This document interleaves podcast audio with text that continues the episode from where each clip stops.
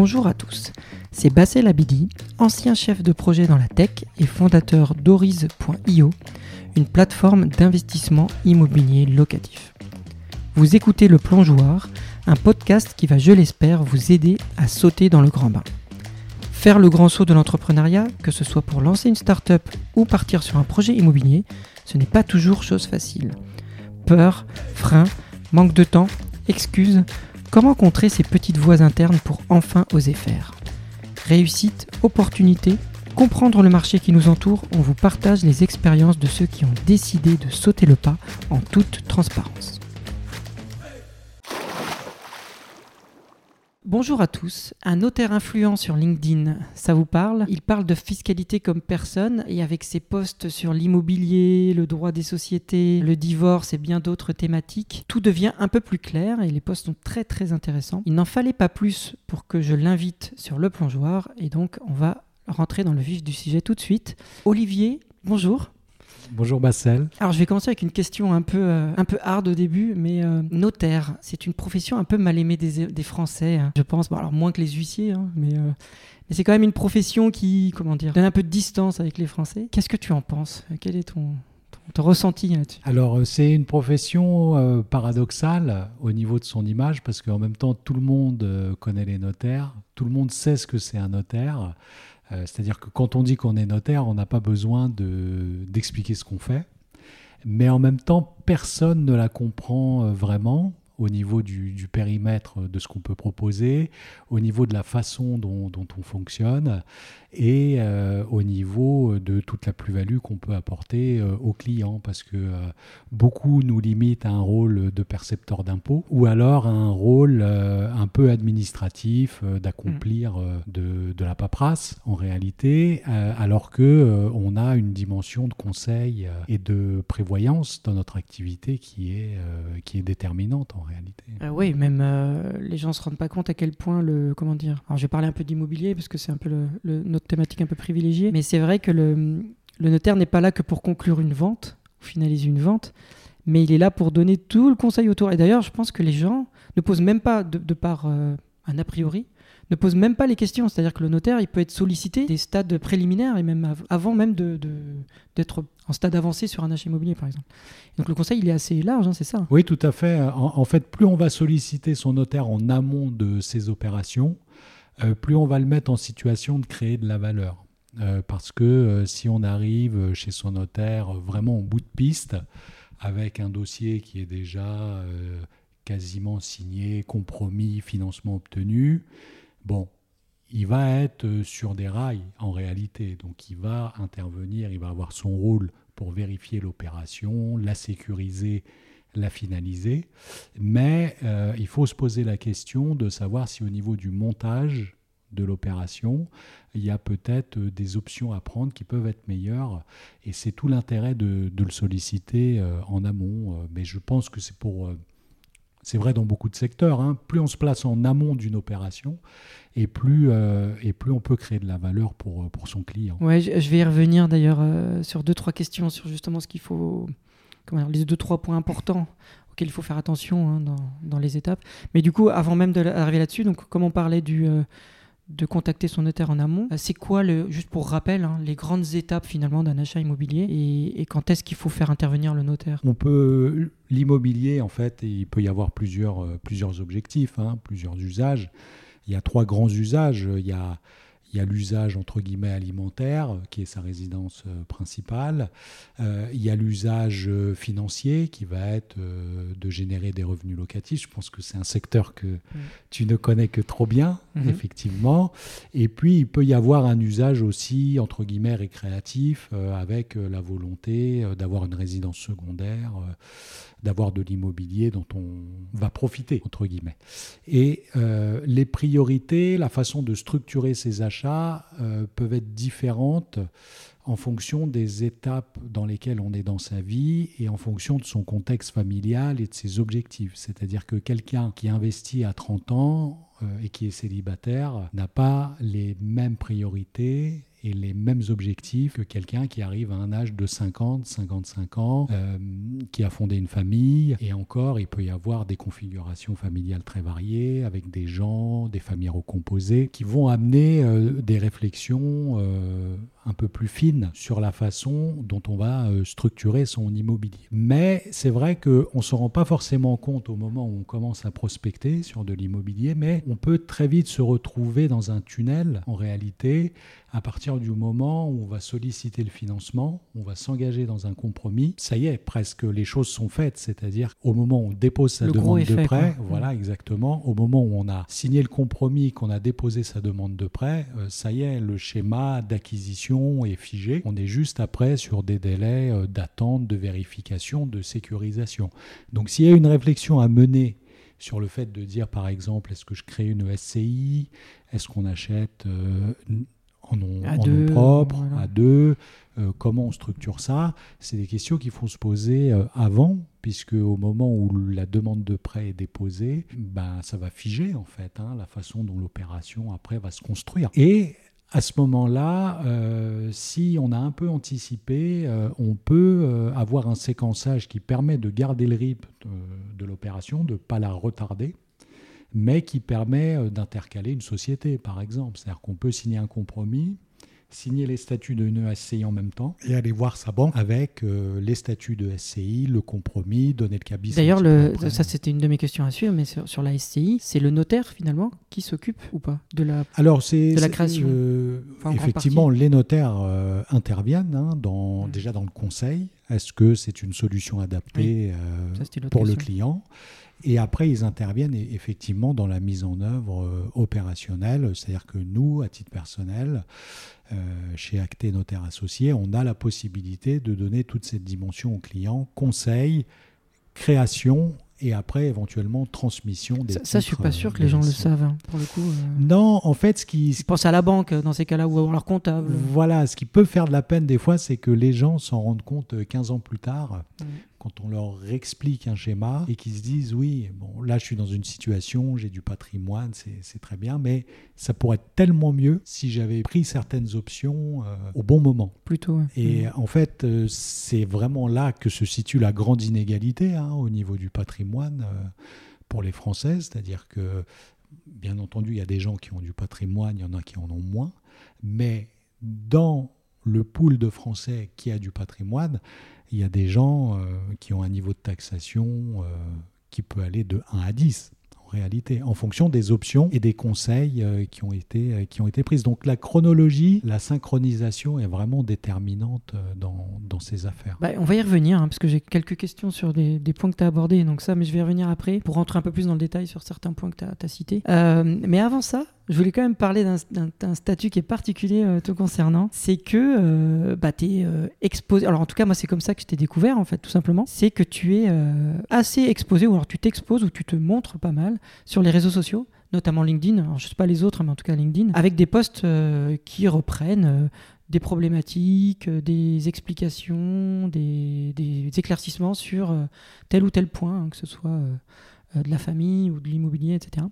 Et c'est comme ça que je t'ai vu. Et du coup, la, ma première question, c'est, euh, je ne suis pas sûr qu'il y en ait beaucoup dans ton cas, mais dans ton cas, toi, c'est quoi qui t'a fait passer le pas ? Comment c'est vu par ta profession ou par euh, les notaires en général ? Bah, c'est, euh, je remercie le Covid euh, d'avoir franchi ce pas, parce qu'en réalité, je m'y suis mis pendant le confinement de ah, okay. février-mars euh, deux mille vingt. Euh, pour la petite histoire, euh, bah, j'ai euh, signé... Euh, mon traité d'association euh, le vendredi qui a précédé la mise en place du confinement de mars deux mille vingt. Okay. Donc, euh, c'est Donc d'associer même... notaire. Voilà, c'est quand même des, des gros engagements. Et euh, bah, le mardi, euh, les études étaient totalement à l'arrêt, euh, alors que j'avais ah oui, signé c'est vrai, le, je m'en souviens, le, moi, le, le vendredi. Aussi à ce moment-là. Et c'est vrai qu'à à cette époque-là, il y a une période où tout le monde a un peu paniqué. Hein, oui, sur, on se demandait euh, comment on allait signer, comment tout, tout allait se qu'est-ce décaler. Qu'est-ce qui allait se passer ? Et c'est vrai que bah, moi, je me suis retrouvé dans une situation, euh, j'avais ma femme qui était enceinte, j'avais pris de gros engagements pour des études qui étaient en arrêt, j'étais coincé à la maison.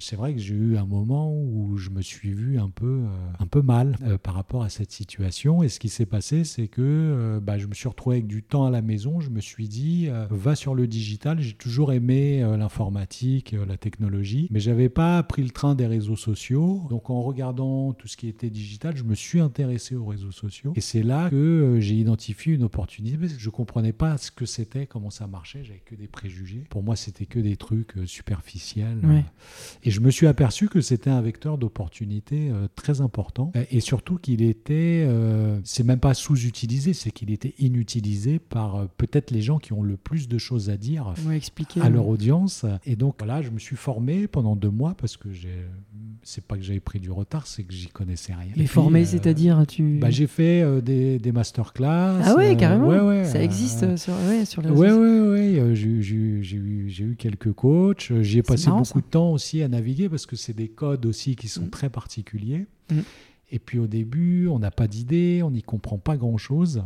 Et euh, j'ai commencé à publier... Moi, j'y comprends toujours rien, hein, personnellement. Hein, je... Bah écoute, en tout cas, moi, je te vois. Donc, oui, mais euh... je suis toujours là à me demander, mais pourquoi, si, pourquoi ça, ça marche bah, Qu'est-ce réalité, que les gens attendent euh, En réalité, bah, les, les gens n'attendent rien. Euh, les gens, euh, les, je, je pense que les gens vont sur ces plateformes dans l'attente qu'on leur révèle euh, certaines choses. En, en réalité, parce que quand tu... c'est rare d'aller sur LinkedIn en se disant aujourd'hui, euh, je vais aller sur LinkedIn et je vais m'intéresser à tel domaine. On mmh. commence à scroller mmh. et puis on dit tiens, ça, ça c'est construit l'algorithme. Mmh. Oui, effectivement. Et puis euh, c'est quand même, enfin moi, ça m'a appris plein de choses. Ça m'a permis de, de, me, raccro- de me raccrocher à plein de tendances. Et, euh, et donc, euh, j'ai commencé, mais c'est long hein, de percer euh, vraiment sur les ouais. réseaux. Mais j'ai quand même eu la discipline, la volonté, parce que j'ai eu cette intuition, j'y ai vraiment cru. Et j'ai jamais lâché euh, la création de contenu, c'est-à-dire que ce que j'ai fait au début, euh, ça faisait vraiment peu de vues. Oui, parce qu'il faut publier régulièrement. Il faut publier, il faut savoir comment le faire, il faut se bâtir une communauté. Je suis parti de mmh. zéro euh, en mmh. réalité. Là, j'ai bientôt vingt-trois mille abonnés. Ouais, sur LinkedIn. Ouais. Donc, c'est un vrai, c'est un vrai travail, ouais. Ouais, ouais, j'y, j'y ai passé euh, beaucoup de temps et puis euh, ben, au bout d'un moment on perce et puis après il y a un effet boule de neige ouais, qui se met en place. Ouais. Euh... Moi, moi là, le côté que j'ai trouvé vraiment génial c'est que, alors bah, après moi je parle pour aussi parce que dans nos domaines, mais bon je pense que tous les Français hein, c'est un peu pareil, c'est qu'on apprend des choses, c'est-à-dire qu'il y a plein de subtilités euh, du droit, euh, droit de la famille, euh, immobilier, qui sont très opaques pour les gens, qui ne comprennent pas, et, et tu, tu l'as très bien dit juste avant, qu'il y a une incidence bah, au bout de dix, vingt, trente ans, ouais. parce que les choix qu'on a faits, que ce soit patrimoine, ça a une incidence sur le patrimoine, fait, sur ouais. la vie, ouais. sur euh, les, les, les accidents de la vie aussi, ouais. enfin, parce qu'on prévoit aussi des choses dans tous ces choix. Bien sûr. Et au final, c'est, c'est d'une importance énorme.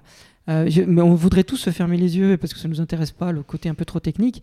Mais au moins, toi, tu l'expliques d'une façon euh, simple, je trouve, euh, et en prenant des, des petits exemples. Euh, et moi, j'ai trouvé ça génial. C'est vraiment pour bah, ça merci, que, en tout cas. Euh, que... Je me suis aperçu qu'il y avait une, une vraie demande, effectivement, mmh. sur, euh, sur ces thématiques.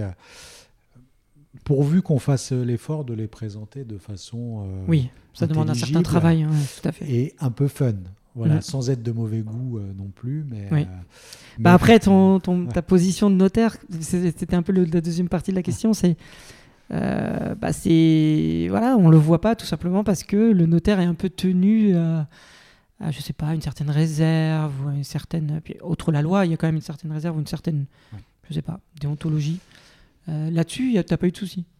Euh, non, c'est vrai que c'est pas un équilibre facile à trouver parce que il faut il faut être précis, euh, il faut en même temps arriver à, à trouver une tonalité qui soit attirante pour les lecteurs parce qu'on pourrait dire la même chose de façon beaucoup plus ennuyeuse.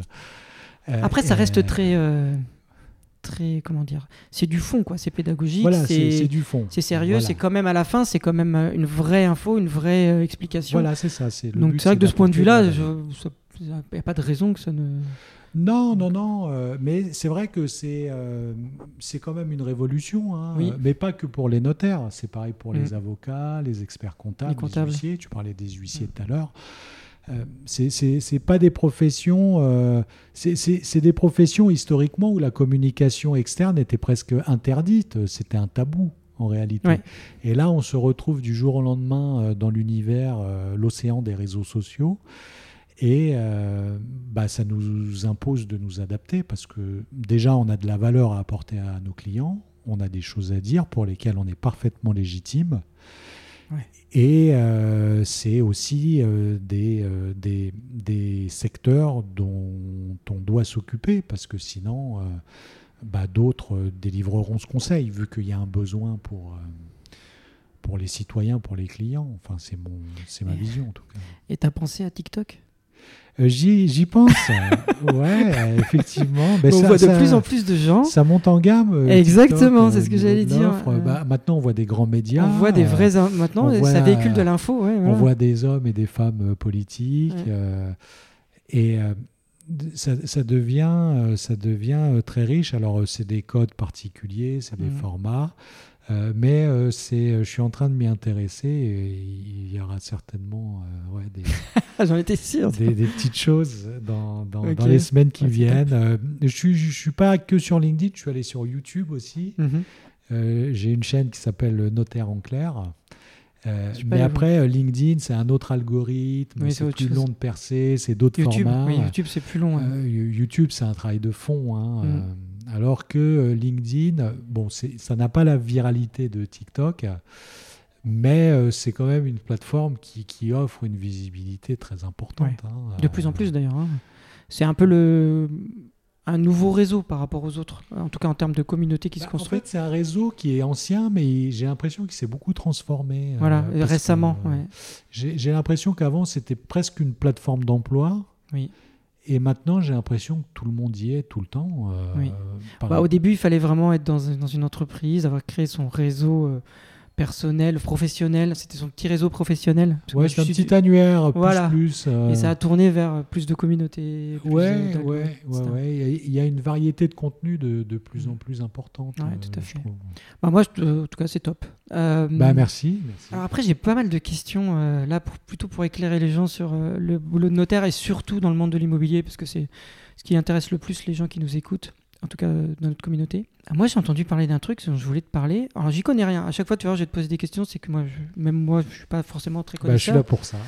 Euh, en France, en théorie, on, a, on, on veut vendre un bien immobilier. Mmh. On le met en vente. Euh, on l'affiche à un prix. C'est le prix, euh, le prix affiché légalement euh, à, un, à une incidence légale. On est obligé de le vendre à ce prix-là, pas plus. En tout cas, le prix de l'annonce, et cetera. Et puis après, les gens se positionnent avec des offres. Et d'ailleurs, je crois qu'on ne peut pas faire d'offres au-dessus du prix affiché. Et moi, j'ai vu, et je vois souvent, de plus en plus, euh, des ventes aux enchères notariales, ou pas d'ailleurs, mais moi, je peux plutôt parler des salles notariales. C'est-à-dire qu'il y a un, une nouvelle façon de vendre avec les notaires qui permet, en fait, d'avoir une sorte d'enchère. Une sorte d'enchère. Mais tu vas m'expliquer. Comment ça fonctionne ? euh, On a le droit de faire ça ? Comment, comment ça marche ? Euh, alors voilà, ce que tu as décrit au début avec l'offre et les, euh, la mise à prix et l'offre, c'est ce qu'on appelle une vente amiable classique. Tu passes une annonce, mmh. tu as une offre, le prix est négocié ou pas, et après on passe à un contrat de vente classique. Mmh. La, la vente aux enchères, donc le terme technique, ça s'appelle adjudication. Mmh. Il y a deux types de ventes aux enchères. Tu as les ventes aux enchères amiables, c'est-à-dire que c'est toi ou ta famille, par exemple, euh, qui veut mettre en vente un bien avec un processus d'enchère. Pour plusieurs raisons, soit que tu veux en tirer un très bon prix, soit que, par exemple, vous êtes plusieurs héritiers, vous n'arrivez pas à vous entendre sur la valeur du bien, mmh. euh, vous n'arrivez pas à vous mettre d'accord sur l'agence, la mise à prix, et donc euh, les, la vente aux enchères amiables peut être une solution pour dire bah, finalement c'est le marché immobilier avec les enchères qui vont intervenir, qui va nous donner le prix de, le prix de vente. Alors, sur le détail, il y a plusieurs façons de fonctionner. Tu peux avoir un prix de réserve, c'est-à-dire que tu démarres tes enchères à un certain prix mmh. et ça n'est adjugé que si ça atteint un prix minimum. Ouais, un peu comme les enchères classiques. Exactement. D'objets. Ou alors, il n'y a pas forcément de prix de réserve. Il y a une mise à prix et puis euh, okay. après, en fonction des enchères. Et après, il y a les ventes aux enchères judiciaires où là, ça se fait à la barre du tribunal euh, avec des avocats.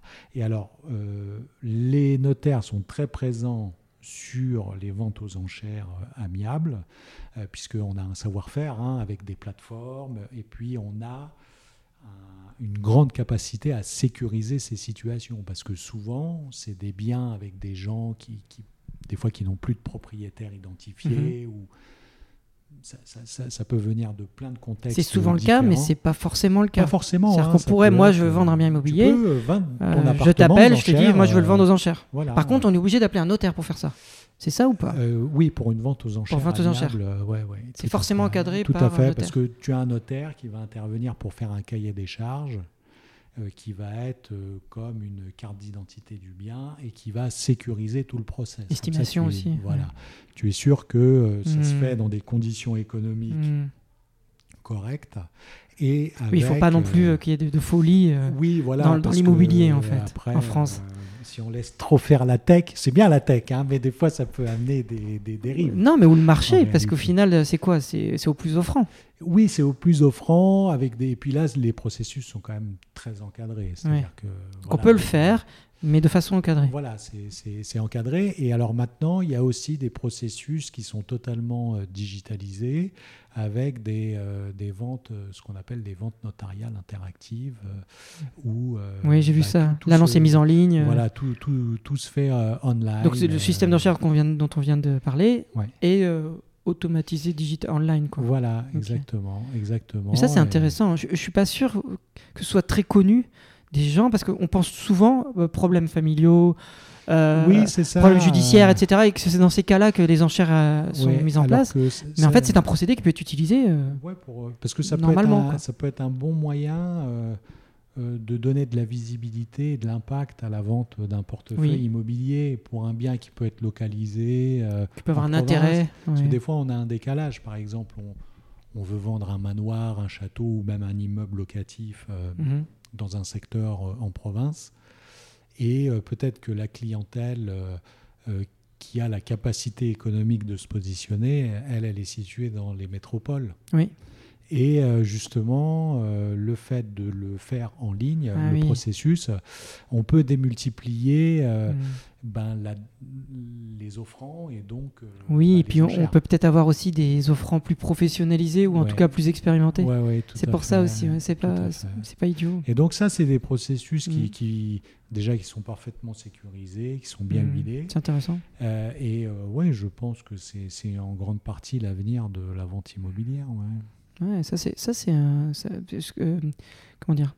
Ça m'a fait tilt, nous, comme on est très digitalisé. C'est quelque chose de très intéressant. C'est quelque chose que nous, personnellement, bah, parle, on va, pense, sur hein, lequel on va s'intéresser. Ouais. Et puis, mmh. je pense qu'après, il y a des ponts qui vont se construire peut-être oui. entre plusieurs solutions. Mmh. Enfin, mmh. toi, tu sais très bien comment mmh. ça mmh. peut marcher, mais entre euh, mmh. des solutions... Euh, clé en main, de recherche, mmh. d'atteinte d'un certain niveau de, mmh. de rentabilité, et puis après, euh, peut-être euh, de mmh. mise en vente pour... Euh, mmh. euh, oui, pour, pour des biens locatifs. Euh, je pense aux biens locatifs un peu, genre immeubles, des choses un peu plus complexes à vendre euh, à, à grand monde. On peut, par exemple, imaginer que ça colle au cycle de vie d'un crédit d'impôt, par exemple, euh, mmh. avec euh, mmh. euh, des, des processus de... De, de versement des loyers et de, de mise en vente euh, mm. euh, pour que les gens profitent au mieux des, euh, des opportunités fiscales. Euh. Ouais, ok. Mm, c'est intéressant. Après, j'ai des questions un peu plus, euh, un peu plus euh, donc, euh, ciblées hein, sur certaines euh, situations. Ah si, j'ai quand même une question, hein, je pense qui intéresse beaucoup de gens, là, ça m'est revenu. Je sais qu'on peut réduire les frais de notaire. Bon, les frais de notaire, c'est vraiment le truc où on se dit, voilà, le notaire... Euh, Euh, il a vraiment un super métier, ouais. euh, il est garanti de prendre tout l'argent, on est obligé de payer les frais de notaire, c'est légalement là. Bon, dans la pratique, on sait que euh, tout ne revient pas au notaire, mais tu vas me l'expliquer mieux que moi. Euh, mais du coup, il y a aussi des techniques pour, euh, quelque part, réduire les frais de notaire, euh, qui sont mal connus. Alors, ce n'est pas forcément des grosses réductions, mais quand même, ça a une incidence sur les frais de notaire. Est-ce que tu as en tête des façons de les réduire, ces fameux frais de notaire ?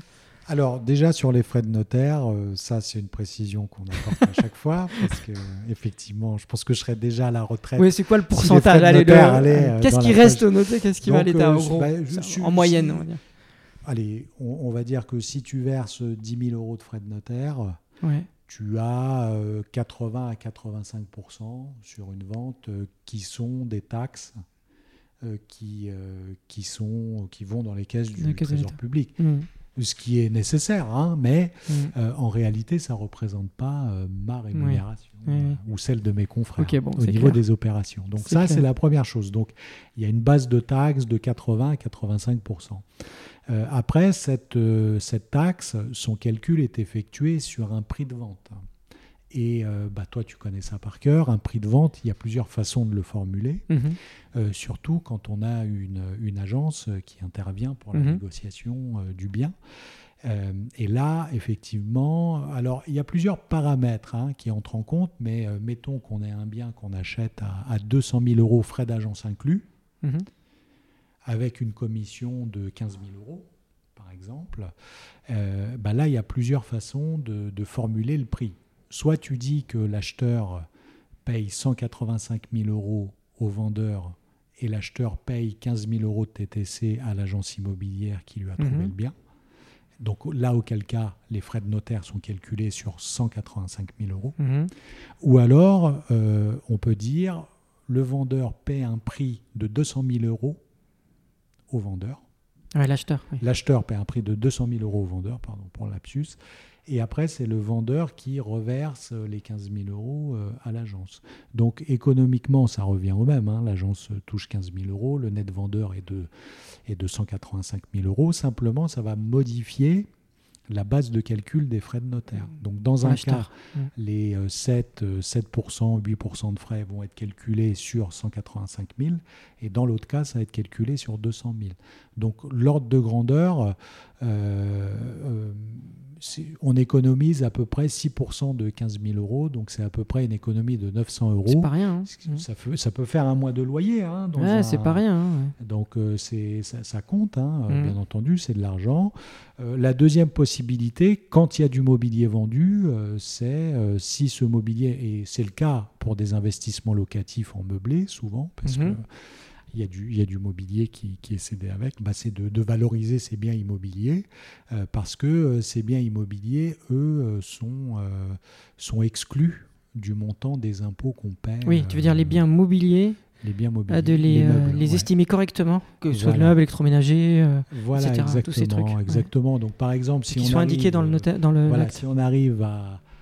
Ils sont déduits. À dégager mmh. dix mille euros de mobilier dans notre exemple. Ils sont déduits donc, du prix. Le mmh. vendeur touche toujours cent quatre-vingt-cinq mille euros, mais mmh. il touche dix mille euros pour ses meubles et cent soixante-quinze mille pour l'appartement. Bah, on diminue encore la base de calcul des impôts. Donc là, ils sont calculés sur euh, cent soixante-quinze mille et plus sur deux cent mille ou cent quatre-vingt-cinq mille. Et là, quand on additionne les deux réductions, on a neuf cents euros plus six cents euros de réduction, ça fait mille cinq cents euros de réduction. Ouais, mais en fait, ça, c'est... Et, et c'est on arrive quand même à embellir une opération. Mais que... je pense qu'il y a... Alors, les, les meubles, je pense que les gens, une fois qu'ils savent, ils comprennent bien. Ouais. Mais par contre, sur le, la partie alors, côté la... vendeur-acheteur, les gens ne comprennent pas souvent. Alors, ce n'est pas facile euh, parce qu'en plus, ça a été complexifié par la loi. C'est-à-dire que avant, on se mettait d'accord sur un prix frais d'agence inclus, un net vendeur, mmh. et on avait la faculté après de faire basculer la commission. Et parce que maintenant, c'est dans l'annonce, à charge, oui, je voilà, sais plus quoi, à charge et, acheteur. Et maintenant, dès la prise de mandat, ouais.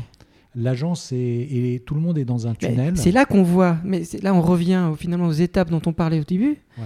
On voit qu'en fait là, le fait de savoir ce qu'il faut faire au début, au moment du ouais. mandat, ouais. ou non, au, mo- ou au voilà. moment de l'achat ou du choix aussi, la valeur. Au moment du choix, voilà. parce que ça peut être une différence de, d'obtention de crédit, hein, j'en sais ouais. rien, il y a des gens qui sont vraiment limites.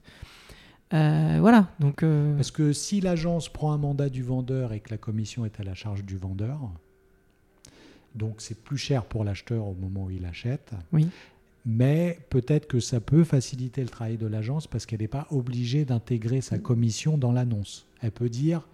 Ce bien ah, est à vendre deux cent mille euros. Parce que j'allais te poser justement cette question de quelle est la différence du coup. Pourquoi le faire bah à la charge du vendeur ? Ça en fait. contraint la commercialisation en ouais. réalité. Parce que si on la a une commission charge vendeur, bon, ça coûte plus cher pour l'acheteur, mais l'avantage en termes commerciaux... Alors ça coûte plus cher parce qu'il y a le T T C, c'est ça ? Il y a la oui, T V A ? Oui, parce qu'on paye la, la, les frais sur la commission.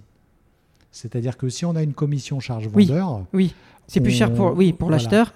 On, on, va payer, on va payer ses frais. Mais le, le, le, l'agence n'a pas... obligation de mettre de ses frais. Le montant de sa commission dans l'annonce. Ouais. Alors que si on met... C'est incroyable ça. Voilà, alors que si on met la commission à la charge de l'acquéreur dès le mandat, incroyable. Donc c'est plus avantageux pour l'acheteur mmh. parce qu'il ne paiera des frais d'achat que sur cent quatre-vingt-cinq mille euros, on va mmh. extraire la commission. Mais, ça... Mais par contre, ça oblige l'agence à dire « c'est vendu deux cent mille euros, dont quinze mille euros Et la plupart des cas, en fait, on est dans le cas où c'est à l'avantage du vendeur. Euh... Alors voilà, euh, c'est une affaire Parce de présentation commerciale. Parce que l'agent immobilier place les choses, comme les agents immobiliers, la plupart des biens à vendre aujourd'hui ouais. en France euh, sont majoritaires en tout cas. Ouais. C'est souvent comme ça que ça finit. Alors euh, voilà, il y a, y a deux écoles euh, et maintenant... On... C'est un peu du cinquante cinquante, voilà. Il y en a qui ouais. travaillent avec des commissions charge-vendeur. Parce que ça leur... Euh... Ouais, d'accord. Et en fait, le risque de rebasculer... Ça permet aussi de, euh... d'améliorer la vente, puisque l'acheteur aura... Ça, c'est un argument pour l'acheteur. C'est un argument que le, l'agence peut mettre en avant pour, à l'acheteur. Euh, oui, c'est-à-dire que c'est de dire... Donc, euh, c'est, voilà, c'est bien aussi. Ça va vous coûter un peu moins cher. Oui, vous voilà. avez la formule la plus ouais. avantageuse. Mais après, moi, ce n'est pas mon métier de commercialiser. Mmh. Donc, je mmh. pense qu'il y a des avantages dans mmh. les deux formules. Mmh. Euh, mais peut-être qu'il euh, y a des agences euh, qui estiment être pénalisées par le fait d'indiquer leur commission oui. dans l'annonce. Oui, j'en suis sûr. Hein. Parce qu'il euh, y a des acheteurs qui, euh, de principe, considèrent que... Euh, la commission, euh, c'est quelque chose, c'est un poste superflu euh, ou, euh, ou euh, qui pour eux ne représente, représente pas de la création de valeur. Mmh. Et, euh, et donc c'est la difficulté auquel sont confrontés beaucoup d'agents immobiliers, c'est que beaucoup de gens ne perçoivent pas ou ne veulent pas percevoir souvent euh, la, la valeur qui est apportée par un intermédiaire en fait, ouais, hein, dans, ouais. sur un marché. Ah, c'est hyper intéressant. Et euh, du coup, alors autre question là, euh, aussi un peu technique, c'est que quand on achète, alors je sais pas si tout le monde, je pense que ceux qui ont déjà acheté le savent, ceux qui ne l'ont pas acheté ne sont pas forcément au courant de l'immobilier.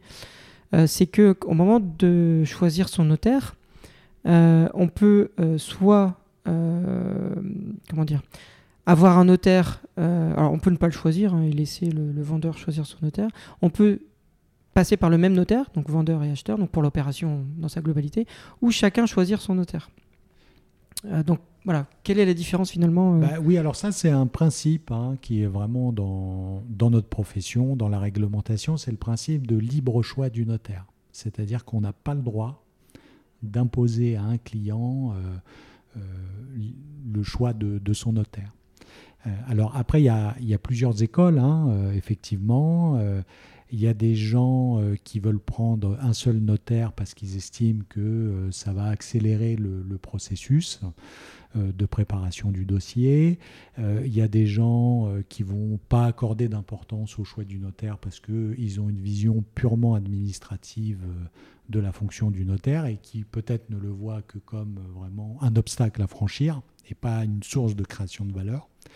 Euh, et puis, euh, il y a des gens qui euh, vont tenir... à avoir euh, leurs conseils, hein, c'est-à-dire... Euh, et qui sont habitués euh, à leur notaire aussi. Alors, soit parce qu'effectivement, mais... ils sont habitués à travailler mmh. à quelqu'un, avec quelqu'un mmh. de, de longue date, ou alors euh, parce qu'ils veulent un deuxième regard euh, sur un mmh. dossier, euh, ou alors parce qu'ils veulent euh, la certitude d'être, entre guillemets, défendus, même si tous les notaires sont astreints à, oui. une, à une impartialité, à une neutralité. Mais il y a des gens que ça va mettre plus à l'aise. Bah, des de fois, il y a quand même conseil. Des points de... Pas de litige, mais de... Il peut y avoir des, il y a points, des points euh, de tension, des fois. Il et... peut y avoir... Euh, et, et des fois, juste le, le soupçon de dire bah, « ils le connaissaient avant oui. moi ». Ils, Même si ils on ont fait tort, une école ensemble, si on raison, ils ont grandi ensemble, donc forcément. Que le tutoiement, vous savez, par dans, exemple. Dans les provinces, souvent c'est comme ça, en voilà, province. Si, si tu vas voir un notaire que tu tutoies, et que euh, ton client, enfin ton oui. acheteur par exemple, oui, voilà. lui il arrive, il le vous voit, il l'a jamais vu. Il y a une espèce de déséquilibre. Ouais. Bah, il va se dire, bah, il se tutoie, euh, si quelqu'un ouais. se fait avoir, euh, dans l'histoire, ça, ça va être moi. Alors que pas, c'est pas forcément. Peut-être oui, oui, que, sais, oui. sur un point, mmh. l'acheteur, euh, il aura tort ou il devra payer, mais... Donc la perception est aussi importante mmh, que... C'est, euh, c'est amusant ça. Euh, et effectivement, euh, donc moi je pense qu'il faut prendre la formule... Euh, qui nous met à l'aise, en réalité. Hein. Oui. Si on a envie de prendre quelqu'un, on, il ne faut pas hésiter à, il faut pas mmh. hésiter à le faire. Et je pense qu'il faut être en recherche aussi dans euh, la construction de son patrimoine, la gestion de ses affaires, de quelqu'un avec qui on travaille sur la durée. Mmh. C'est-à-dire quelqu'un qui vous connaît, qui sait comment vous fonctionnez, qui connaît euh, votre contexte euh, familial, votre vie, et qui va être en mesure euh, de vous conseiller, de vous avertir sur, euh, sur, certains, sur certains choix. Moi, c'est ce que je fais personnellement. Après, moi, c'est je, important. Moi, ouais. je prône plus le chacun son notaire, mais c'est vrai que chacun fait son choix. Mais c'est le conseil que je donne, en tout cas, quand moi, on me demande. Euh, mais bon, c'est vrai que les deux, euh, ça va dépendre des gens. Hein, et... Oui, voilà, il y a, y a vraiment y a, y a plusieurs écoles. Moi, je pense qu'il faut arriver à construire une relation sur la durée avec quelqu'un oui. en qui on a confiance. Et d'ailleurs, c'est pareil que pour la banque. Hein. Alors, c'est plus compliqué maintenant. Euh, oui, en tout cas, avec la banque, là. Pas le conseiller, mais parce que le ouais, conseiller change souvent. Le conseiller, c'est pas possible. Mais au moins dans la même banque, parce qu'ils ont un historique quand même. Euh... Ils ont un historique, et puis on. Voilà. voilà on... Mais ça, c'est un peu similaire, je trouve. Euh, on s'en rend pas compte quand on est jeune, ça. On s'en rend compte qu'une fois qu'on a pris de l'âge et qu'on... du patrimoine aussi, d'ailleurs. Non, mais c'est, c'est mais... comme si on prend un conseiller en gestion de patrimoine mmh. aussi pour, euh, mmh. pour avoir de l'aide hein, sur, sur ses placements. Je pense que euh, on peut avoir des problèmes quand on papillonne euh, trop. Mmh. Euh, parce que, euh, effectivement, on c'est a un que peu des plus gens difficile. C'est un peu plus qui n'ont pas de vision d'ensemble. Mmh. Euh, de, de ce qu'on fait. Et, non, et puis il y a un qu'on... aspect humain, il ne faut pas, faut pas se leurrer. Hein. Ouais, ouais, c'est important. Il y a un aspect humain. Ouais. Bah, c'est, c'est, c'est des secteurs où on ne va pas voir mmh. une marque, mmh. on va voir un individu. Mais c'est pour ça que je fais le rapprochement avec la banque, c'est exactement pareil. C'est que beaucoup de gens se disent « Ah ben bah, j'ai pas eu mon crédit ». Et en fait, c'est probablement quelqu'un de similaire en... dans son profil hein, et dans son... son patrimoine va voir la même banque ou la même personne et puis le feeling ne va pas être le même. Et il est possible que là, le, le, le, le, le dossier soit porté plus... plus et il y a un aspect humain qui est indéniable et c'est, c'est pareil ouais, dans c'est tout ce qui est conseil. Hein, bien sûr. Achat en couple. Alors ça, c'était une question que j'avais, moi, euh, qui m'est venue. Euh, on va prendre un cas simple hein, de, d'un couple qui veut acheter. C'est quoi le conseil que tu leur donnerais euh, pour faire un achat immobilier dans les meilleures conditions ? Évidemment, ils achètent à deux. Quels sont, voilà, quels sont en tout cas les, les points importants qui, qui, qui, qui les mettraient dans les meilleures conditions ? En tout cas, les choix qu'ils doivent faire. Bah, je, je pense que euh, la, la première chose, c'est de ne pas faire de, de l'argent et du patrimoine un sujet tabou euh, dans son couple. C'est-à-dire qu'il faut pouvoir en parler euh, librement mmh. euh, pour voir... Euh, euh, parce qu'il y a, y a plein de conceptions des relations d'argent dans une relation d'amour, en réalité. Mmh. Euh, y a des gens qui ont un besoin d'indépendance, il euh, y a des gens... Euh, qui mettent euh, tout en commun ouais. euh, parce qu'ils considèrent euh, que c'est, c'est équitable. Il euh, y a des gens qui sont un peu sur un entre-deux avec des projets communs mais un besoin euh, d'indépendance et d'autonomie sur euh, d'autres aspects euh, de leur patrimoine ou de leurs activités. Mmh. Et euh, ce qui est important, c'est de bien mettre ça à plat pour pas qu'il y ait de, de décalage au niveau des attentes de chacun et des résultats qu'on obtient. Parce que, euh, en fait, euh, ben j'ai, j'ai lu un article il y a quelques heures, euh, il y a beaucoup de gens qui découvrent, euh, je ne sais plus qui a dit ça, leur, euh, leur, euh, leur régime matrimonial, ce qu'on appelle les règles de fonctionnement mmh. au niveau de l'argent dans leur couple au moment où ils se séparent. C'est-à-dire que ça n'a pas du tout été pensé, programmé, oui. oh, anticipé. C'est souvent le cas, ça. Euh, oui, et en fait, le... c'est vrai que c'est un sujet qui, qui gêne euh, parce qu'on a l'impression de programmer sa séparation mmh. au moment où on se met ensemble, euh, mmh. oui, je ne vais oui. pas dire pour la vie, mais... Mais disons que l'achat immobilier, c'est encore un truc en plus, quoi. Bah, c'est, c'est un que... engagement très fort, un engagement, euh, oui. parce qu'on euh, s'engage sur des durées longues, sur des montants importants, oui. euh, et euh, bah, il faut vraiment... Euh, voir la façon dont chacun a envie de fonctionner. C'est-à-dire qu'il y a l'hypothèse très simple où chacun paie cinquante pour cent de l'investissement, mmh. les revenus de chacun sont comparables, et donc on achète cinquante pour cent chacun, mais il euh, y a plein d'autres euh, scénarios. Ils n'ont pas forcément les mêmes, envisager, les mêmes moyens. On peut anticiper. Il peut y avoir des décalages au niveau des revenus. Ouais. Bah, soit que les carrières ne sont pas les mêmes, soit qu'un mmh. des deux membres du mmh. couple tombe malade. Euh, il peut y avoir aussi euh, bah, des, des enfants, euh, un qui met sa carrière un peu de côté euh, pendant mmh. quelques temps. Donc, comment on traite euh, les décalages qui peuvent intervenir ? Est-ce qu'on a une approche assez... Euh, Euh, comptable, arithmétique, et chacun est propriétaire de ce qu'il a injecté comme argent. En apport. Ouais. En apport et en remboursement de crédit. Remboursement, ouais. euh, ou est-ce que euh, euh, il peut y avoir un décalage, c'est-à-dire qu'un va financer un peu plus et il ne va pas forcément avoir le même pourcentage parce que euh, il remboursera moins. Euh, voilà. ouais. Et en fait, euh, la technique permet plein de choses, mmh. que ça soit dans le cadre d'un P A C S, euh, que ça soit dans le cadre d'un contrat de mariage. Euh, et nous, on peut proposer tout type de solution au client, mais c'est au client de bien penser, et c'est pas toujours facile, parce qu'il faut se projeter quand même dans l'avenir. Bah, on en revient encore au, au conseil en amont. Voilà, aussi. On, en, on en est encore, parce que ça peut aussi... amener à ne pas faire le projet. Je prends à l'extrême pas faire inverse. Le projet, euh... ou alors aboutir un peu à des drames humains, oui. euh, des fois où on mmh. a des gens qui ont tout payé, oui. et puis qui se retrouvent avec pas... la moitié de la propriété, euh, ou alors à l'inverse euh, des gens euh, qui ont sacrifié beaucoup de leur temps pour mmh. l'éducation de les enfants, la famille, ou même le soutien de leur conjoint dans sa carrière. Mais on, on retrouve et, les mêmes problématiques que le divorce. Voilà, hein. ouais, et qui se retrouvent avec mmh. euh, pas grand-chose. Et euh, donc, euh, c'est pour ça qu'il faut, il faut vraiment réfléchir à, mmh. à ces sujets-là. Et en plus, c'est des choses qui peuvent évoluer dans le temps. Oui. Mais on n'a pas trop cette culture-là en France. On a déjà du mal à en parler au début. Mmh. Mais euh, on peut très bien, euh, techniquement, rien n'empêche de partir sur un schéma, de le faire évoluer après euh, avec... Il faut retourner euh, voir son notaire dans ce cas-là, en fait. Oui, voilà, et c'est on ça, remet mais par écrit, euh, ouais. les gens n'ont pas assez ce, ce ça, réflexe. Ça, ouais, il faut l'avoir. Bah, hein. Parce que euh, c'est, je pense que c'est, c'est culturel. Il y a une forme d'insouciance aussi, mmh. euh, peut-être. Mmh. Et euh, en fait, on ne perd rien à prendre mmh. des conseils. Ah oui, oui. Euh, oui. On ne peut, euh, on ne peut qu'en, qu'en bénéficier. Mmh. Mmh. Et euh, par exemple, moi qui ai une clientèle étrangère, euh, y a, y a, c'est, c'est, ça, c'est, c'est quand même français. C'est-à-dire que oui. Toi, tu le vois bien, du coup. De, des gens, des, les, par exemple, les Américains ont cette culture-là. Ah oui, eux, c'est, tout un est Américain prévu, hein. fait ouais. sa demande en mariage, par exemple. Euh, ça va choquer personne que le contrat de mariage soit négocié pendant un an euh, avant ah, que le mariage c'est intervienne. C'est, tout euh... est écrit par avance, en fait. Voilà, c'est, c'est écrit par avance. Euh, mm. Et... Euh, Et alors, c'est vrai que maintenant, euh, bah, le patrimoine des Français a tendance à, à augmenter. Euh, les gens qui ont des capacités d'emprunt ont des patrimoines de plus en plus importants. Mmh. L'accès à la propriété, c'est quand même beaucoup démocratisé.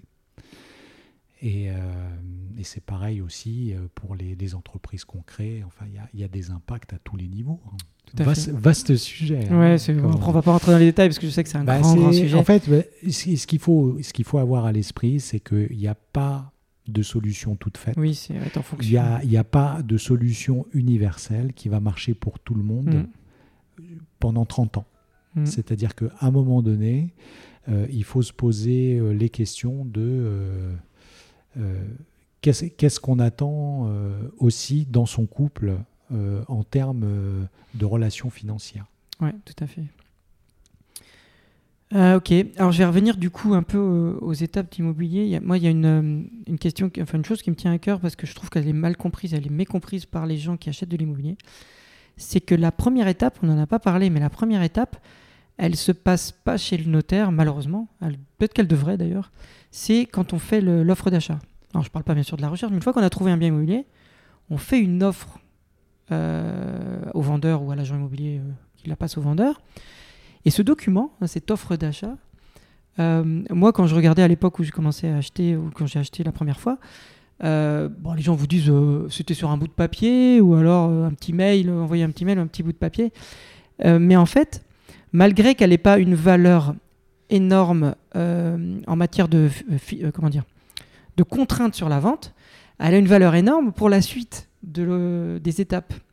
Euh, euh, est-ce que tu peux nous expliquer ça ? Très ambivalent en fait, hein, une offre d'achat, euh, parce que euh, bah, la loi est conçue de telle façon qu'elle engage peu l'acheteur, parce que quand elle est formulée par un individu pour acheter de l'habitation, il y a tout le système du délai de réflexion de dix jours, de oui, rétractation, voilà. qui fait que ça, ça change on pas. Fait une offre à... Euh, le jour J, et on est vraiment engagé qu'après le compromis, plus, euh, les... plus un délai de dix jours, donc à J plus vingt, trente, quarante, voilà. ça dépend bon, du, ça, ça, c'est... du déroulement du dossier. Mais en même temps, ce bout de papier là, signé euh, sur une terrasse de café, il peut bloquer le vendeur. C'est-à-dire que par, ex... par contre, lui, le vendeur, s'il signe une offre d'achat, même sur un post-it, il est tenu de vendre. Lui ne peut pas s'en libérer de la même façon. Donc il y a déjà un déséquilibre au niveau du rythme d'engagement de l'acheteur et du vendeur. Le rythme d'engagement de l'acheteur est beaucoup plus lent oui. que celui du, du vendeur. On a vu des ventes forcées, des fois, pour des offres d'achat euh, sur des biens de grande valeur, une offre de quatre lignes, hein, vous dites oui, eh ben, l'acheteur peut aller jusqu'à une vente forcée. Surtout quand c'est au prix. Quand c'est au prix. Quand c'est au prix. Alors après, il y a ce sujet des commissions, offres au prix, et cetera. Il y a mmh. pas mal de légendes urbaines, oui. d'ailleurs, à ce...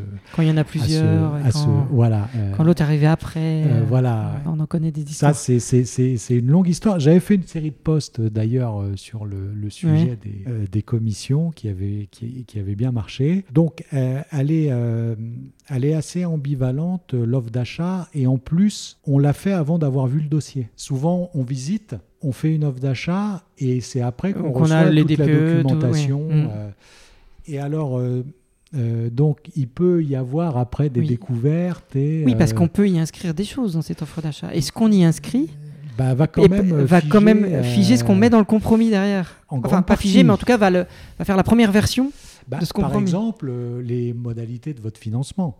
Oui. Euh, si vous dites euh, « j'ai pas de conditions suspensives oui, de financement », ça, c'est le, les, le, le, celui que les gens le connaissent le plus. C'est le, voilà. le condition de financement. Mais après, on peut y indiquer les, l'avance, sur, euh, l'avance sur les, le, comment dire, vous savez, la, la pénalité. Le voilà, dépôt de garantie. Euh, on peut y ouais. indiquer son notaire. Plein de choses. On peut y indiquer Plein des de conditions de sortie. On peut y indiquer... Ouais. Euh... Ouais, ça peut être quasiment une promesse de vente. Voilà, hein, si c'est ça. À l'extrême. Hein, euh... Alors, il ne faut pas bloquer le vendeur, évidemment. Donc, il faut trouver un juste milieu. Mais en tout cas, on peut y indiquer beaucoup de choses. Exactement. Et euh, donc, il euh, y a ce...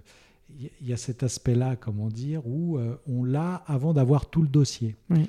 Et c'est, c'est drôle parce que c'est un décalage entre l'immobilier courant et l'immobilier des institutionnels, parce que quand vous faites de l'immobilier institutionnel, ça ne fonctionne pas comme ça. C'est-à-dire qu'ils font euh, des data rooms, vous avez toute la documentation en ligne euh, mmh. à laquelle vous accédez et vous formulez une offre après avoir regardé la documentation. Ce qui est, plutôt, euh, plutôt, ce qui est plus rationnel, ce qui est mais plus ce rationnel. qui est plus difficile à faire pour des pour particuliers, particuliers ouais. parce qu'il y a une charge administrative mmh. qui est plus difficile à assumer pour un particulier que pour une institution, avec les coûts associés, parce que mmh. tout ça a un prix, hein, euh, mmh. les documents de copropriété. Il faut être habitué à les lire. Il faut, euh, il faut être habitué à les, les collecter, les lire. Mmh. Et donc, euh, voilà, on, on se retrouve avec un processus, en fait, qui est très progressif mmh. au niveau euh, de l'engagement de, de mmh. l'acheteur. Et euh, ça peut provoquer pas mal de tensions, euh, d'ailleurs, euh, dans le déroulement des, des dossiers. Mmh. Ouais. Ouais, moi, j'en ai vécu, donc c'est pour ça que je pose la question. Et... Ouais, ouais, donc maintenant, quand je formule une offre d'achat, vécu dans la question. Donc maintenant, moi, quand je veux, et ouais. c'est quelque chose que je conseille souvent aux gens, bah, moi, j'ai un modèle hein, qui, qui donne des exemples et qui prend des, et puis des choses quasiment euh, qu'il faut demander à chaque fois. Hein. Ouais. Euh, donc voilà, euh, il faut, faut, bien la, faut bien la faire, cette offre d'achat. Et bon, quand on a un modèle, c'est simple après. Mais, mais c'est cas... vrai qu'effectivement, euh, quand on a de l'expérience, on se rend compte de l'importance de, mmh. de ce document. Tout à fait. Ça, c'est plus, euh, je ne sais pas si tu as fait des achats locatifs personnellement. Oui, j'en ai fait, hein ouais. Du ouais. coup, là, c'est plus pour dire, alors, c'est soit euh, tu souhaites en parler, ou alors, euh, peut-être deux, trois conseils. Si demain, tu devais investir euh, aujourd'hui dans l'immobilier, qu'est-ce que tu ferais, qu'est-ce, sont les, qu'est-ce que sont pour toi les bonnes tendances ou, parce que comme tu es dedans, tu vois les dossiers passer, tu as quand même pas mal de, d'informations. Oui, oui, tout à fait. Bah, après, euh, moi, à titre perso, je suis propriétaire de ma résidence principale. On a un appartement à Paris avec ma, avec ma femme. Euh, bon, je me suis pas mal endetté pour mon entreprise également. Mmh. Euh, et on a acheté aussi un immeuble, euh, un immeuble, un appartement, euh, un petit appartement à Nice en L M N P. Hein, ok, bon, euh, classique. C'est, euh, ouais. c'est quelque chose de classique, mais en fait, dont euh, beaucoup de gens ne profitent pas mmh. pleinement, mmh. Euh, parce que euh, c'est quand même une opportunité. Euh, oui, non, c'est pas. Tout le monde dit toujours, pour l'instant, euh, ça reste, parce qu'il y a quand même des avantages qui sont un peu. Ça fait dix ans que j'entends ça. Voilà, mais bon, pour l'instant, personne n'a dit euh, ouais. que ça s'arrêterait, donc euh, c'est vrai que bah, du coup, les. Les bah, investisseurs se, s'y ruent. Effectivement. Euh, bah. Bon, je ne rappelle pas, le, c'est l'investissement en meublé, hein, donc L M N P, le loueur en meublé non professionnel, qui a des avantages fiscaux, dont le principal est le fait qu'on peut amortir voilà, euh, le, surtout le bien, parce que c'est la grosse partie de l'amortissement. Euh, ce qui fait qu'on ne paye pas de nouvel impôt, dans, dans, je ne dis pas dans tous les cas, mais dans, dans beaucoup de cas, on ne paye pas de nouvel impôt pendant quelques années, ouais. avant que euh, ce locatif... amène des nouveaux impôts en plus hein, de son impôt sur le revenu ouais, ouais, tout à fait. Et de ses autres revenus. Donc voilà, bon ça on n'y reviendra pas, mais c'est euh, on a nous des pas mal de, de tutos là-dessus et de, d'articles qui l'expliquent très bien. Donc c'est pour ça que beaucoup font euh, de l'allocation. Voilà, euh, ça je l'ai fait à titre perso. Euh, bon là j'ai j'ai pas des capacités d'emprunt très importantes, il faut que je digère un peu tout. Ouais, je pense que en voilà. fait, le notaire a les mêmes problèmes que tout le monde. Bah, c'est toujours pareil. Je pense que il faut que je me désendette un peu avant oui, de oui. retourner voir mon, mon banquier. Euh, mais euh, après, euh, j'ai d'autres projets. Euh, alors, euh, j'ai aussi des projets, euh, je me forme aussi sur les cryptos. Enfin, je, ah bah, j'essaie tu... de me faire une éducation euh, financière euh, complète. Mais du coup, tu me fais rebondir sur la prochaine question. Voilà, exactement. Et la prochaine question, c'est justement, euh, et d'ailleurs, on aura peut-être un autre invité plus, dans d'autres épisodes à ce sujet-là pour vraiment approfondir ce sujet. Mais toi, en tant que notaire, je pense que tu as un angle qui peut être intéressant. C'est que... Euh, bah, alors après, je vais passer sur métaverse, euh, et cetera, parce que ça, c'est moins... Mais en tout cas, ce qui concerne le vrai, la véritable immobilier physique et sa tokenisation, c'est-à-dire, alors je vais simplifier, mais en gros, euh, le découpage finalement d'un, d'un bien immobilier, de sa propriété, ouais. en des petits morceaux, euh, que, que, voilà, moi, je sais pas, des morceaux de cent, dix euros, pourquoi pas ? Bien c'est-à-dire sûr. Que moi, demain, je peux euh, acheter l'immeuble là qui est en face à Paris, j'en veux juste dix euros. Donc, j'ai la propriété de dix euros comparé à sa valeur. Bah, ça en fait un petit token. Et le token, en fait, la tokenisation, c'est dans le monde de la crypto euh, une façon de découper. Parce que c'est vrai que, en fait, euh, comment dire, vendre un immobilier euh, sous forme de token, on peut aussi, on pourrait très bien penser aux S C P I qui sont en fait de l'immobilier, ouais. le fonds, un fonds. C'est un dans lequel vous prenez, principe, voilà, ouais. c'est un peu le même principe, sauf qu'on est dans le monde un peu de la crypto. Euh, Et si on va encore plus loin, je vais tout mettre dans la même question parce qu'on va, on va pas, on va pas en, on ouais. peut en faire dix questions. Mais euh, l'autre, c'est en plus, euh, comment dire ? Et là, ça touche directement les notaires parce qu'aujourd'hui, le, le titre de propriété, il est garanti par les archives des notaires et de l'État, en fait, quelque part. C'est ça ? Oui, tout à fait. Ouais. Mais si demain, on réfléchit à la blockchain qui est finalement une... Alors, je ne vais pas expliquer toute la blockchain, mais en fait, c'est une façon de stocker finalement euh, la, l'information et sa véracité, et sa, c'est une, son, son côté immuable, de façon décentralisée. Donc, c'est plus dans les archives des notaires si on parlait de, de propriété immobilière, mais c'est euh, dans la blockchain, donc euh, numériquement euh, garanti. La question est, euh, aujourd'hui en France, l'immobilier et la façon dont ça fonctionne aujourd'hui, hein, via les notaires, via tout un procédé, comment vous, en tant que notaire, vous voyez euh, ça arriver ? Comment ça peut être légalement possible ? Est-ce que ça l'est ? Alors, euh, moi, ma vision, euh, effectivement... Alors, déjà, l'immobilier est un secteur très réglementé ouais. en France, mais je trouve que c'est, c'est plutôt une bonne chose parce que euh, ça procure quand même un niveau de sécurité et de garantie très important aux citoyens. Euh, c'est-à-dire que euh, on, en investissant en France... on ne se pose pas la question de la qualité de son oui. droit de propriété. Oui. Euh, Contrairement qui... en Grèce, où c'est, c'est... on le sait parce que son voisin... Euh... Voilà, moi j'ai le... pas mal de clients ouais. à l'international, ce n'est ouais. pas une évidence partout. Pour tous les pays, oui, voilà. tout à Alors, fait. Ça, ça peut être évident pour nous. Enfin, ce n'est pas une question qu'on se pose à propos de l'immobilier français. On on a, c'est vrai pas... qu'on a moins ce problème en France que dans d'autres pays. Donc ça, déjà, on part, nous, avec cette, mmh. cette richesse-là. Alors, euh, effectivement, tout ce qui est blockchain, euh, ça peut être un outil très intéressant. Euh, je pense ça pourrait pour, même être utilisé par les notaires. Voilà, ah, bien, bien la sûr. La technologie pourrait être utilisée par les notaires. D'ailleurs, il y a beaucoup de, de recherches et, et de, il y a un grand, un grand intérêt hein, de la profession hein, pour, pour cet outil parce que c'est un outil qui va permettre de fluidifier. Mmh. Euh, je pense, bah, par exemple, si on prend l'immobilier, la tokenisation, les S C I, pour la revente, ouais. euh, ça permet de fluidifier le processus de souscription. Euh, mmh. euh, alors après, est-ce que Euh, ça va permettre euh, d'échapper à la réglementation.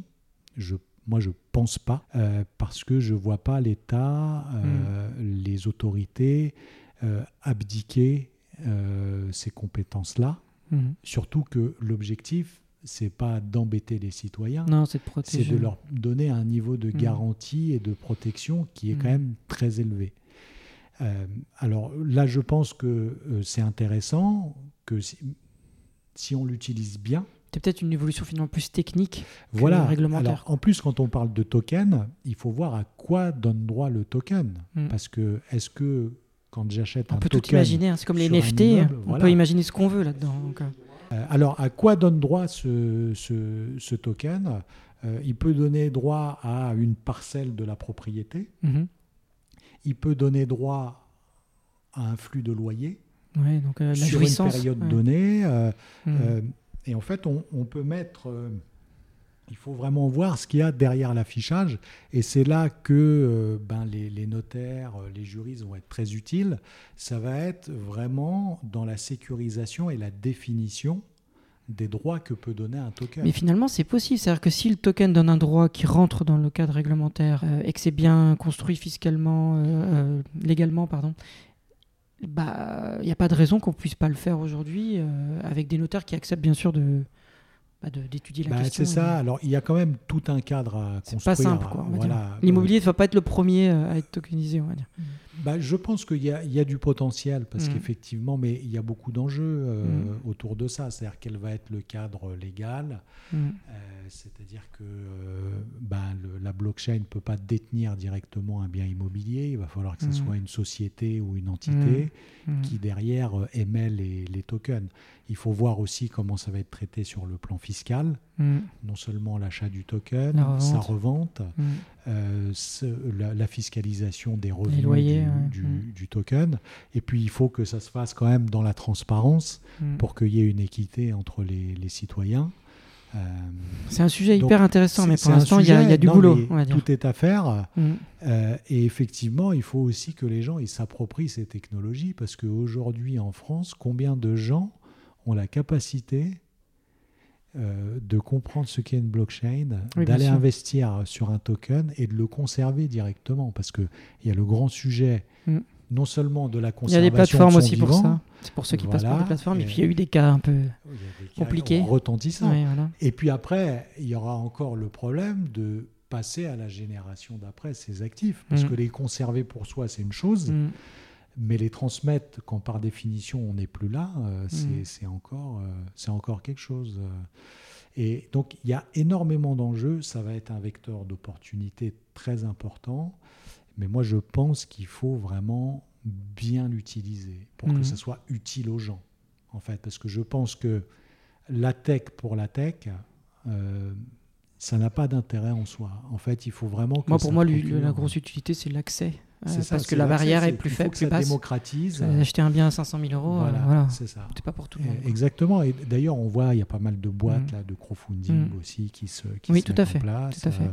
Et je pense que ça, ça préfigure c'est le, les ce prémices. qui va arriver, parce ouais. que je pense que ces gens-là ont quand même mmh. une appétence. On aura un sujet d'ailleurs là-dessus. Ouais, pour la technologie, mmh. et ça sera peut-être les premiers à aller mmh. sur ce, sur ce secteur quand ils auront constitué des portefeuilles. C'est une question qui peut intéresser les gens, mais euh, ah bah, les notaires quand même, vous avez des bons plans immobiliers avant tout le monde, non ? Parce bah, que vous êtes ça, au courant de pas mal... Urbaine, ah ouais euh, ouais, franchement, si j'avais eu deux euros à chaque fois qu'on m'a dit ça, là, je serais millionnaire. Et en fait, je ne sais pas pourquoi les gens pensent ça... Bah pour les cas compliqués, euh... les personnes qui sont obligées de vendre, ce genre bah de choses. Ouais, mais les cas compliqués, euh, généralement, euh, les gens sont très ambitieux au niveau du prix, oui, donc, donc c'est pas final, les meilleures euh... affaires. okay. euh, après, bah, des gens euh, qui ont des difficultés financières, euh, bah, généralement, ils sont contraints par leurs créanciers. Oui, donc souvent, euh, ça, c'est aux enchères. Donc, euh, ça, mmh. ça se fait aux enchères euh, mmh. judiciaires. Et puis après, vous savez, maintenant, euh, tu sais, maintenant pour le, tout ce qui est euh, évaluation des biens, c'est très facile. Maintenant, maintenant tout le monde euh, sait évaluer son bah, bien. Avant, euh, les gens n'avaient pas trop fait. d'idées des prix. Euh, il y a encore même vingt oui. ans, quand oui. j'ai commencé. J'ai commencé à vingt. Il n'y a presque plus besoin d'estimer les biens pour bah les non, gens. Non, mais maintenant, euh, on googlise son adresse. Oui. Euh, on a déjà tellement de données. De prix, bah oui, vos données, euh, bah, les données de notaire maintenant sont plus, notaires, plus accessibles enfin, qu'avant. Y a, y a, y a, mm. Tout est en libre accès. Mm. Maintenant, les gens à à cent euros du mètre près, ils connaissent très bien les prix. Oui, euh, oui, oui. Et tout puis, euh, il y a quand même une culture maintenant de la mise en concurrence, du fait d'aller voir plusieurs personnes. Euh, oui. Et, euh, il y a donc, de plus en plus de, de monde. Qui moi, peut... je ne sais pas d'où pourraient venir euh, ce que les bons plans. Je ne sais pas, c'est très mystérieux. Je pose la question, moi, comme ouais. ça, au moins, c'est clair. Non, mais au moins, voilà, on, a, on a supprimé une légende urbaine. Bah ouais. Euh, ouais, effectivement. Euh... Bon, est-ce qu'on a encore le temps ? Donc, de deux points. Est-ce que tu as une anecdote croustillante d'une vente, ou de, surtout dans l'immobilier, est-ce que, d'un truc vraiment qui sortait du, hors du commun dans, dans ce que tu as pu faire ? Ouais, on voit, on voit beaucoup de choses. Surtout avec les étrangers, je pense. Il, y a, il doit y avoir des, des situations. Euh, pas peu. tellement, parce que euh, quand on a des. Bon, ils ont de, c'est vrai qu'il y a des choses. Euh, Ils peuvent des signer des... des choses plus grosses sans forcément voir. Des... Moi, c'est ce que j'ai entendu dire. Bah, des, des conceptions, euh, c'est vrai que euh, d'un point de vue culturel. Il y a des, des fois, il y a des fossés qui font que la réglementation française n'est pas toujours comprise. C'est-à-dire que, par exemple, pour un Américain, le droit de propriété, c'est quelque chose de sacré, en fait. Ah oui, quand, pour le, oui. Et quand vous lui expliquez qu'il ouais. y a du droit de préemption, oui. alors que son locataire a le droit d'acheter euh, oui. avant, euh, les à autres, la place de, à la, avant les autres, qu'il est peut-être obligé de vendre à son mmh. locataire, que peut-être il est obligé de vendre à la commune, euh, ou que s'il a une propriété euh, rurale, il sera obligé de vendre à la SAFER, euh, qui est mmh. un organisme mmh. public, ou que s'il est en bord de mer, c'est peut-être les, le, il peut pas en pro- profiter de le conservatoire vie. Du littoral. Mmh. Euh, en fait, c'est très difficile à expliquer euh, tout en le rassurant sur le fait qu'il est bien propriétaire. Mmh. Okay. C'est, c'est pas toujours, ça, ça m'étonne pas. Euh, c'est pas toujours facile. Euh, ça, ça m'étonne euh, pas. Donc, il y a des, il y a des différences euh, culturelles. Non, mais c'est vrai que des fois, on peut, on peut assister à des moments formidables, des moments d'humanité, ou des fois des moments, euh, des moments euh, vraiment euh, atroces, quoi, où les gens peuvent, euh, peuvent s'insulter, hurler. Ouais. Euh, ouais. Ça peut être vraiment des vrais déchaînements de, de passion, quoi. C'est pas toujours facile de donner une anecdote en gardant l'anonymat des, non, oui, des gens, sûr, mais hein. moi, j'ai le souvenir, quand j'ai débuté, d'une... à l'époque, on payait encore avec des chèques de banque qu'on mettait dans son portefeuille, qu'on allait chercher à la banque avant de venir chez le notaire. Il n'y avait ah, pas ouais. de virement. Ah, j'ai pas vécu ça, moi. Et euh, c'était un couple qui vendait... Alors, ils vendaient appartements, boulangerie, fonds de commerce, mm-hmm. tout en même temps. Et, et les autres achetaient tout en face. Et alors, euh, au moment de signer la, la vente, euh, il manquait un chèque de banque. Et alors, euh, je me rappelle qu'à ce moment-là, la femme m'accuse, elle me dit « Je suis venue vous le donner tout à l'heure, c'est vous qui l'avez perdu. » Et, euh, et je dis « Non, non, non, moi, vous m'avez donné ça, et cetera » Et puis après, son mari, quand il y avait mon patron, j'étais, j'étais débutant à l'époque, il commence à m'agresser. « Non, non, euh, tu mens et tout, c'est toi. » Oula. Et, euh, et après, de fil en aiguille, on est allé vérifier, on a appelé la banque et tout. Et en fait, à un moment donné, il y avait un chèque. Elle a demandé « Qu'est-ce que c'est ?» L'avocat lui a dit bah, « J'en ai pas besoin, vous pouvez le déchirer. » Et elle avait déchiré le chèque en question, plutôt dans l'après-midi en rachetant son fonds de commerce. Et là, elle est tombée dans les pommes, elle s'est roulée par terre. Enfin, c'était un psychodrame. Mmh. Incroyable. Et puis après, elle a récupéré son chèque, on a signé le mmh. lendemain. Mais des fois, on assiste à des scènes. Euh, ouais. Je suis rentré chez moi, j'avais eu un ascenseur émotionnel euh, assez important. Pour finir, dernière question, parce que je pense qu'on a déjà euh, probablement atteint l'heure. Quel était ton plus gros euh, plongeon dans la vie, euh, la plus grosse prise de risque ou le... enfin, j'ai mon idée, mais je pose quand même la question. Ouais, je pense que... Effectivement, c'est le moment où euh, ouais, je me suis lancé sur les réseaux sociaux. Ouais. Ah ouais ? Ouais. Parce que c'est vraiment euh, quelque chose où j'ai eu moins peur en, en rachetant euh, les parts de mon entreprise. Parce que moi, je pensais plutôt à ça. Bah non, parce que bah, c'est un métier que je connais. Je connaissais bien mes associés. Ça se faisait vraiment. Je les respecte. C'est vraiment des gens géniaux. C'est une entreprise solide. Donc, je savais où je mettais les pieds et je savais que si je travaillais honnêtement et correctement, ça allait bien se passer. Mais les réseaux sociaux, en fait, après, j'ai, bah, j'ai eu peur après avec le Covid. Et euh, les réseaux sociaux, au début, ça m'a beaucoup stressé, en fait. Parce que euh, quand j'ai commencé à publier, c'était post-Covid, post-confinement. Et j'avais peur que les gens me prennent pour un vautour euh, qui euh, voulait communiquer sur euh, les testaments euh, dans le ah, cadre oui. d'une épidémie. euh, et, j'ai, et j'ai eu peur de ce jugement. Oui. Et en fait, euh, ça a été super bien accueilli. J'ai eu que des encouragements.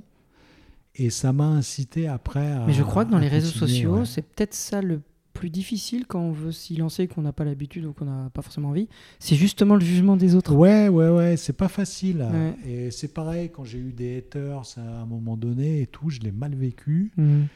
Et euh, c'est une forme de violence euh, euh, à laquelle on n'est pas, on n'est pas préparé, quoi. Non.